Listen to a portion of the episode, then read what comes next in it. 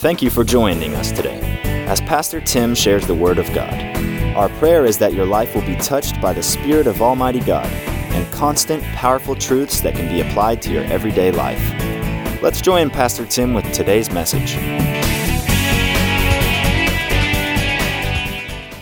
In John 15 11, he says, These things have I spoken to you that my joy might remain in you and that your joy might be full. Now, this is coming from a guy who's not laying on the beach having iced tea. You understand what he was facing, and he's talking about that my joy might remain in you. That there is a, a key to the possession of joy in your life, and this generation has got to get it. It's, it's really unbelievable, but the more you have, the less joy people walk in. And the more spoiled people are, the more they're lavished on, the less happy they seem to be. Uh, you take a kid with a room full of toys and he's spoiled rotten, and you take a kid that's got a can and he's kicking it down the side of the street and he's happy as he can be. I mean, the more we have, the, the further from joy we seem to get. The key to the possession of joy is in Psalm 16, verse 11. It says, In thy presence is fullness of joy. It's not in a new car, it's not in a new motorcycle, it's not in a pocket full of money. It's in God's presence there is fullness of joy. And until you experience the daily presence of the Lord in your life, you will never have the joy that you're trying to get by sucking something up your nose. It ain't gonna happen because joy doesn't come by that. Joy only comes from a satisfied life being in His presence. And then when you are satisfied with Him, you can enjoy your car. You can enjoy your truck. You can enjoy your vacation. You can enjoy the things that we have. But when you're looking for things to do what things can't do, there is no joy in that. Few Christians walk in joy. It's like we worry in prayer, but very few Christians walk in joy. They don't live a joy filled life. They're jerked up about the next election. They're jerked up about the next economic turn. They're jerked up about the next thing that's going to happen. Instead of, God, I'm in your presence and I'm walking in full of joy, come what may. But Christians live more jerked up often than even people in the world do. Most, I read one time, most live under a cloud of disappointment when they could be walking in the sunshine of joy. What's robbing your joy? What is keeping you from living a joy filled life? How come you're not happy? How, I mean, you laugh a little bit, and there's some things that kind of get you tickled, but you don't live a joy filled life. The answer to those questions is going to be found in a letter that the Apostle Paul wrote to the church at Philippi, written some 2,000 years ago by a man named Paul. And, and here's what we're going to continue to refer to he was a prisoner in Rome. And this letter was sent to his fellow Christians at the church of Philippi. And, and in Philippians, Paul shares the secret of living in Christian joy. Living a life in joy. Four chapters is all it is. Four chapters. Paul uses the word joy 19 times. We're going to study about joy. We're going to dive into a study about how to live happy, how to live a life full of joy. The unusual thing about this letter, and we're going to keep talking about this, is that Paul does not write this letter from Palm Beach. Anybody can be happy whenever they had what he had. Anybody can be happy they had his money. Oh, I'd be happy too if I had his car. Well, I'd be happy too if I had his house. I, well, I'd be. Paul writes about joy he was in a Roman prison. He wasn't watching color TV, by the way.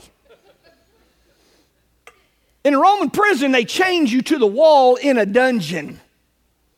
In a dungeon with barely enough to eat to keep you alive.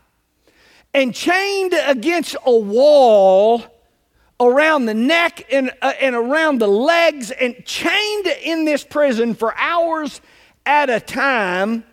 Here's what he was facing you only had one or two options. You were going to be beheaded, or worse, you will be upside down on a cross and set on fire. And we're going to watch you burn to death. Now, one of those was what was going to happen to him. And he writes a letter about living in joy. I think he's got this figured out, don't you?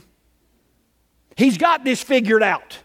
Living in joy in the condition he was in. Oh, I can't be happy. I'm over here and then tell me you wouldn't be happy either if you had. You're not in a Roman prison facing beheaded or burned alive upside down until you died. That's your two choices. This guy, it's not a new truck, it's not a new girlfriend, it's not a new house, it's not a raise. He's understood how to live in joy. And here he is in the situation that he's in, living in overwhelming joy. You and I've got to learn how to live happy. We're going to have to figure this out. And I don't know of a better place to study than the four chapters of Philippians because Paul understands a secret to living in joy. In spite of the danger, in spite of personal discomfort, in spite of facing cruel death, Paul isn't walking in joy, he's walking in overflowing joy. What is his secret? Paul uses reference to our mind and our thoughts in four chapters 16 times. So, the secret of living in Christian joy is found in the way the believer thinks. And there's where we have our problem.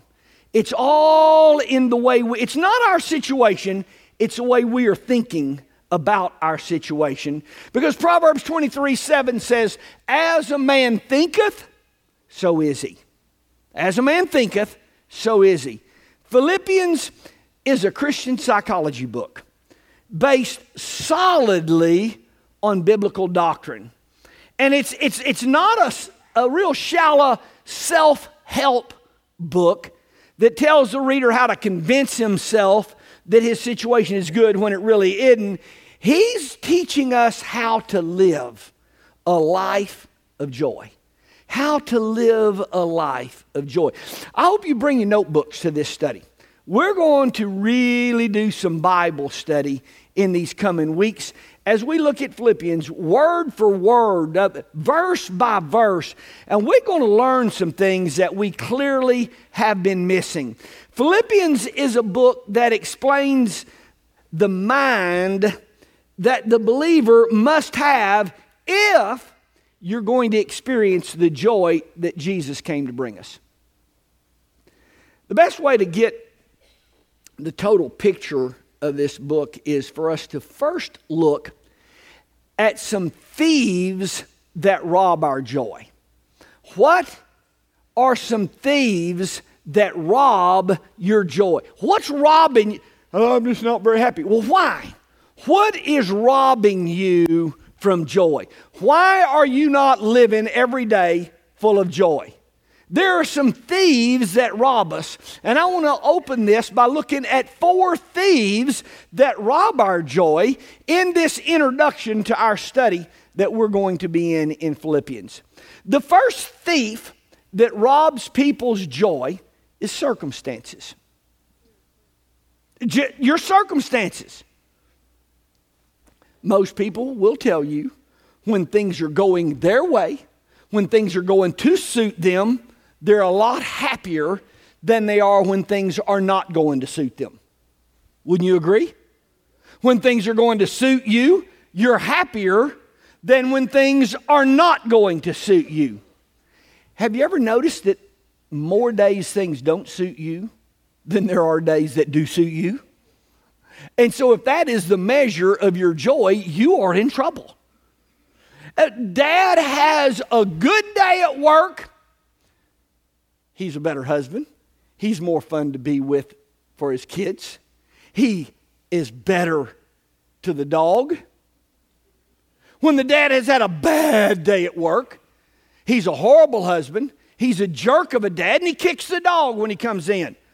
Why does everybody around you pay the price of whether you've had a good day or a bad day at what point are you going to mature to the place where your circumstances don't control your mood?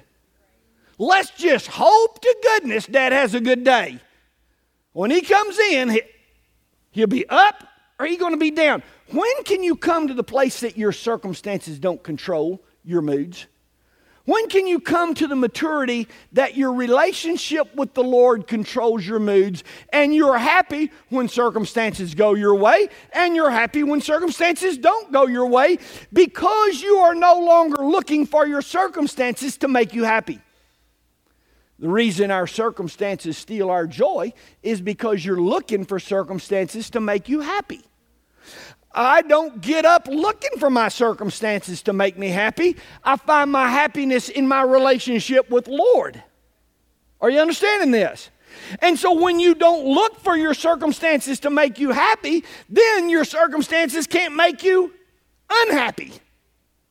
You find your happiness in your relationship with the Lord. The person whose happiness depends on ideal circumstances is going to be very miserable most of the time. Have you ever noticed how very few of your circumstances are really under your control? The weather, the traffic, I mean, you, you know, canceled appointments, phone calls, back ordered parts, things that you need that don't come in. Have you ever noticed that circumstances in life most often are beyond your control, yet you look to them to bring you a level of joy in the day. And, church, we're going to have to come to the mature place in the Lord where we find our joy in knowing Him, find our joy in the fact that your sins are not counted against you, find joy in the fact that you have been forgiven of all the mess that you have made Find joy in the fact that the Lord loves you, and whether this works out or whether it doesn't, whether I get stuck in traffic or whether I don't, is not a, not a deciding factor on my level of joy. It's amazing. And, and, and Terry and I watch this all the time. I guess it's just something that we like doing. We like watching people be mad.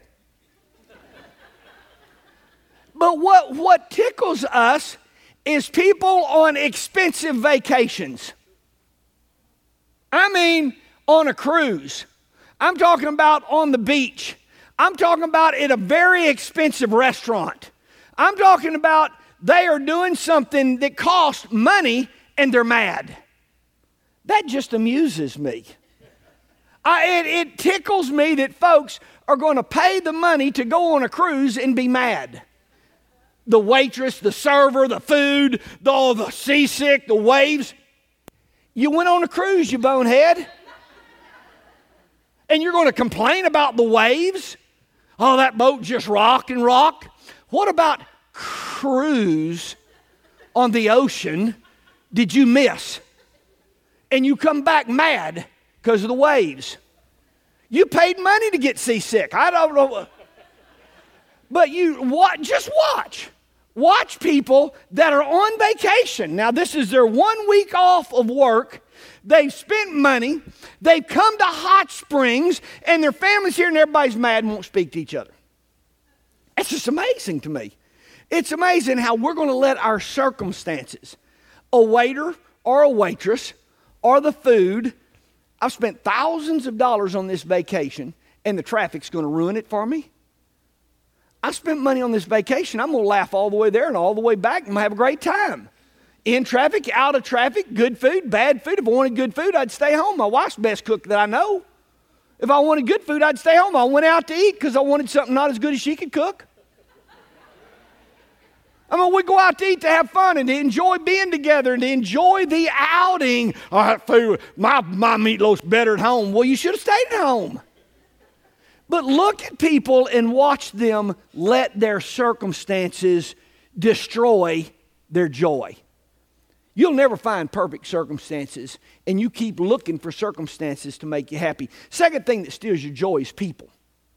It's the biggest one for me. That's why I like to get up early. I get up way early before anybody wakes up. It's the best hour of my day. Then people start waking up, my day goes downhill right there. I mean, I, I would be the happiest person in the world, but people, stupid people. It's not just people, it's stupid people. It's boneheads. Are you kidding me? I mean, I, and it seems like they pick on me. Stay away from me if you're dumb. But I'm just attracted to boneheads and losers and stupid people. And, and it's just like, come up and give me a sandpaper and just rub on my skin. I lost my joy when people started waking up. What they say to me, what they do, how they act, how they treat me. They won't, they're not fast enough. They won't get it done quick enough. They don't work hard enough. They're not conscientious enough. They won't pay attention enough. I mean, I can just give you a whole list of why I don't like people. Yeah, the truth is, you are probably the only person in the world that's never made anybody else mad. My wife's married to one like that. you know, the problem is, we've got to live and work with imperfect people. We've got to live and work with imperfect people. You're married to an imperfect person. The person that you're married to married somebody that's imperfect. That's you. I mean, we're surrounded with imperfect. And why do we demand perfection out of everybody but us? I don't know if you've ever thought about it, but she has to overlook a whole lot in you. Then why can't you overlook a whole lot in her? Come on, come on. See, we can't let people steal our joy. We cannot let people and their imperfections and, or you can't believe what she said to me. They're not perfect. They're not perfect. You're not perfect. Don't let what they said to you steal your joy. I'm going to be happy, regardless of what somebody said to me. You can't isolate yourself. You have to be salt and light. But have you ever noticed your light grows dim and your salt loses saltiness when you get around people? You got to learn to live in joy in spite of dumb people. World's full of them. Live in joy. Live in joy and just enjoy the people that you're around and all of their imperfections and all of their inadequacies, and we'll get this job done together. Third thing steals your joy is things. Things. It's a huge joy stealer. Have you ever noticed how your coffee maker or your blender or your microwave just steals your joy? Why don't you go outside and dig a hole and build a fire and take three hours to bake a potato? But that microwave just steals your joy. Seriously? I mean, look at the, you just get so irate, you slam it down on the floor. I mean, look at the sun and tell time if you're so tired of that clock. I mean, you don't let things steal your joy. Oh, this car, I tell you, this thing's just so aggravating. Well, walk. Why you let the car steal your joy? Why you want to let a rattle in the car steal your joy? Try a covered wagon, see about rattles. You know, why do you want to let a rattle in a car? Why do you see we let things steal our joy? You get all upset about the stain in your carpet. Live on a dirt floor for a while. Really? You jerked up about this. Stuff.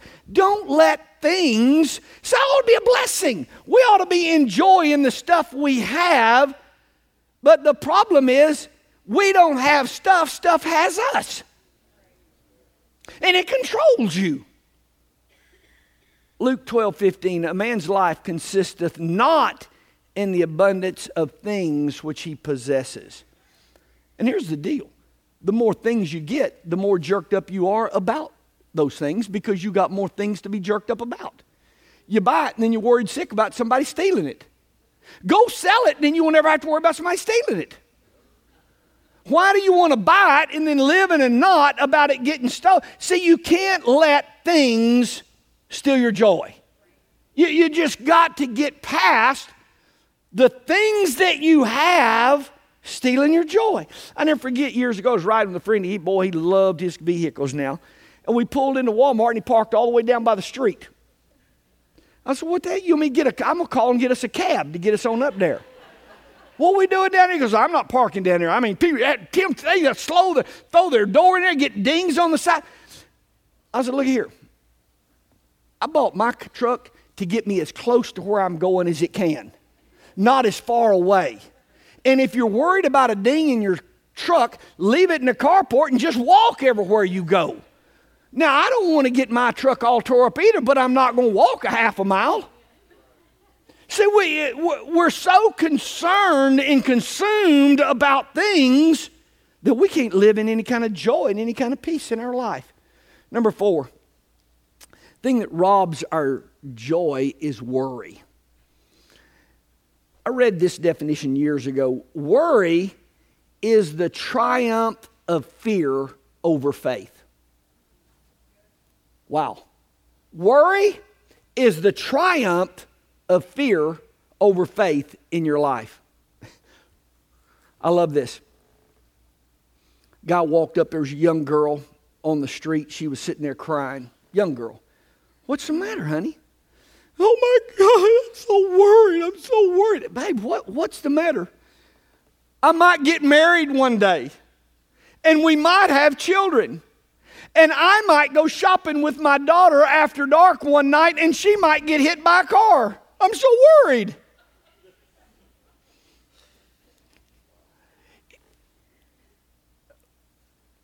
You know, worry is the misuse of God's creative imagination that we have.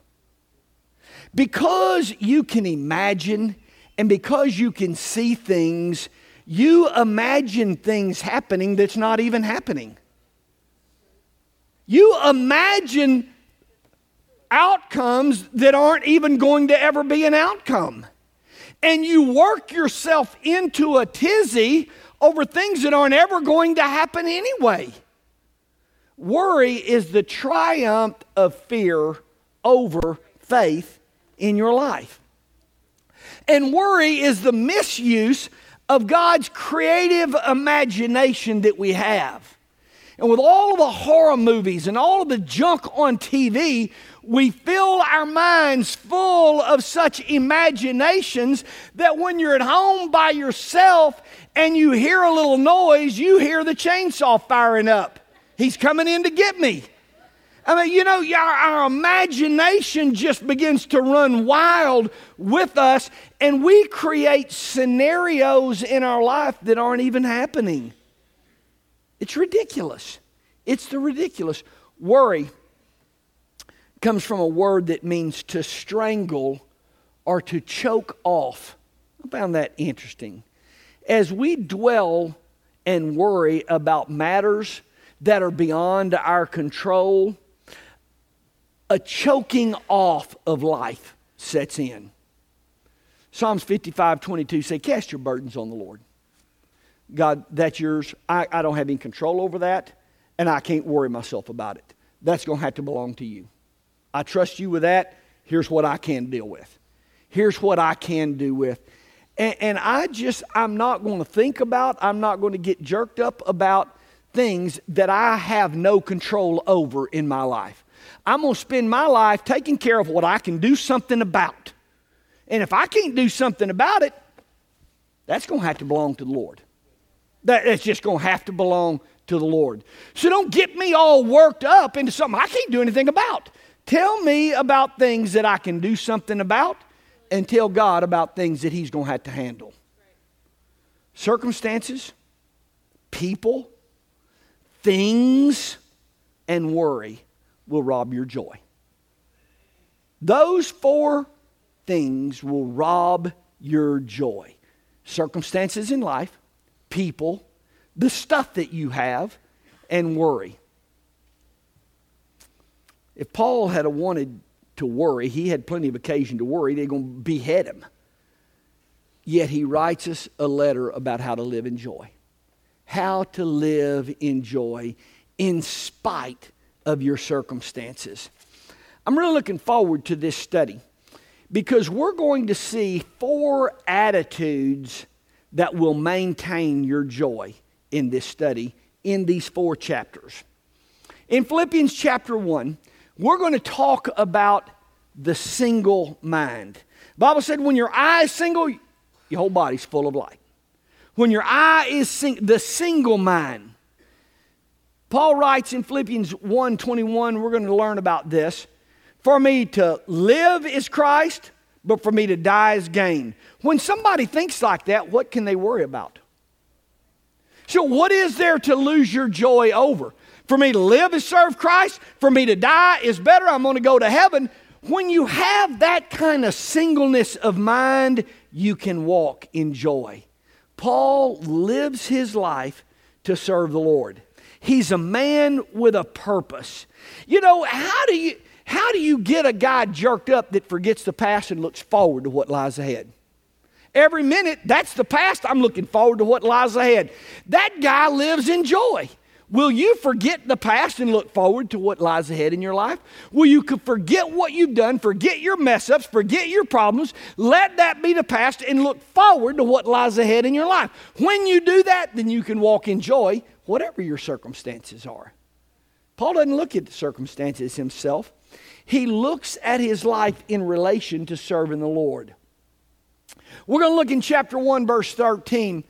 Paul does not say he's a prisoner of Rome. It's very interesting. He's a prisoner of the Lord Jesus. He's a prisoner of the Lord Jesus. And in verse 7, we're going to see Paul does not is not facing a civil trial. He is set for the defense of the gospel. And so, whether Paul is in jail or whether he's out of jail makes no difference to him. He's a minister of the gospel. And if I'm out of jail, I'm ministering the gospel. If I'm in the dungeon, I'm ministering the gospel. So, I'm being fulfilled in the call that's on my life. And so, circumstances don't control you. You got to understand what you're here to do. You're here on divine assignment when God has you here, when God has you there. If the business you're in folds up, dries up, and quits tonight, then God will provide another place for me to share and to love and to serve and to give of my talents and my abilities. He looks at his circumstances not independent of Christ, but through Christ. We've got people looking at Christ according to their circumstances. And we're going to have to look at our circumstances through Christ and the call that's on our life. Paul rejoiced in the midst of his difficult circumstances because they did not have control over him. He was controlled by the lordship of Jesus in his life. Chapter 1, we're going to look at the single mind that Paul lived with. Chapter 2, we're going to look at a submissive mind. The Bible teaches us to esteem others higher than ourselves. Verse 3 is going to tell us let nothing be done through strife or vainglory, but in lowliness of mind, let each esteem others more important than themselves. When you esteem other people more important than yourself, then they can't steal your joy. See, they can't steal your joy when you are submitted one to another. But whenever we are vying for supremacy, when we're vying for position, when we're vying for who's the boss and who's the head, then everybody steals your joy. But when you're here to serve other people, then they can't steal your joy. You know what they did to me? I don't care what they did to you, you're here to serve them. And when you see that, it changes everything about your life. Chapter 3, we're going to talk about the spiritual mind. 11 times in chapter 3, Paul uses the word things. We, are just too thing oriented, and things are robbing our joy. We got too much stuff, and our stuff is robbing our joy. Paul talks about getting spiritually minded and not things. Catch that for me, I'm busy right now. We want to possess things, but things are possessing us, and we got to turn that around. God gave us things to bless our life. and the things that we have been given are in fact destroying our life. We've got to move past that. And then in chapter 4, we're going to spend some time talking about the secure mind. The problem with a lot of people not walking in joy is their insecurity. When you become secure in who you are in Christ, then things don't steal your joy. You know who you are in Christ. You know the call of God that's on your life. You know what you're here assigned to do. And you understand that, then things that happen to you don't steal your joy. Circumstances, people, situations. The reason we live without joy is because we've got a lot of insecurities about our own self worth. Chapter 4, we're going to find out about some security that you can begin to base your life on and find God's peace in who you are in Him. Now, I want to quickly recap to make sure you have this introduction down. There are four things that steal our joy circumstances, people, things, and worry. There are four attitudes that you can choose that will maintain your joy, and we're going to study these four as we study verse by verse the book of Philippians. Having a single mind, having a submissive mind to one another, having a spiritual mind and not an earthly mind, and having a secure mind. I can hardly wait for our verse by verse study in Philippians. Make plans on being here. Y'all stand.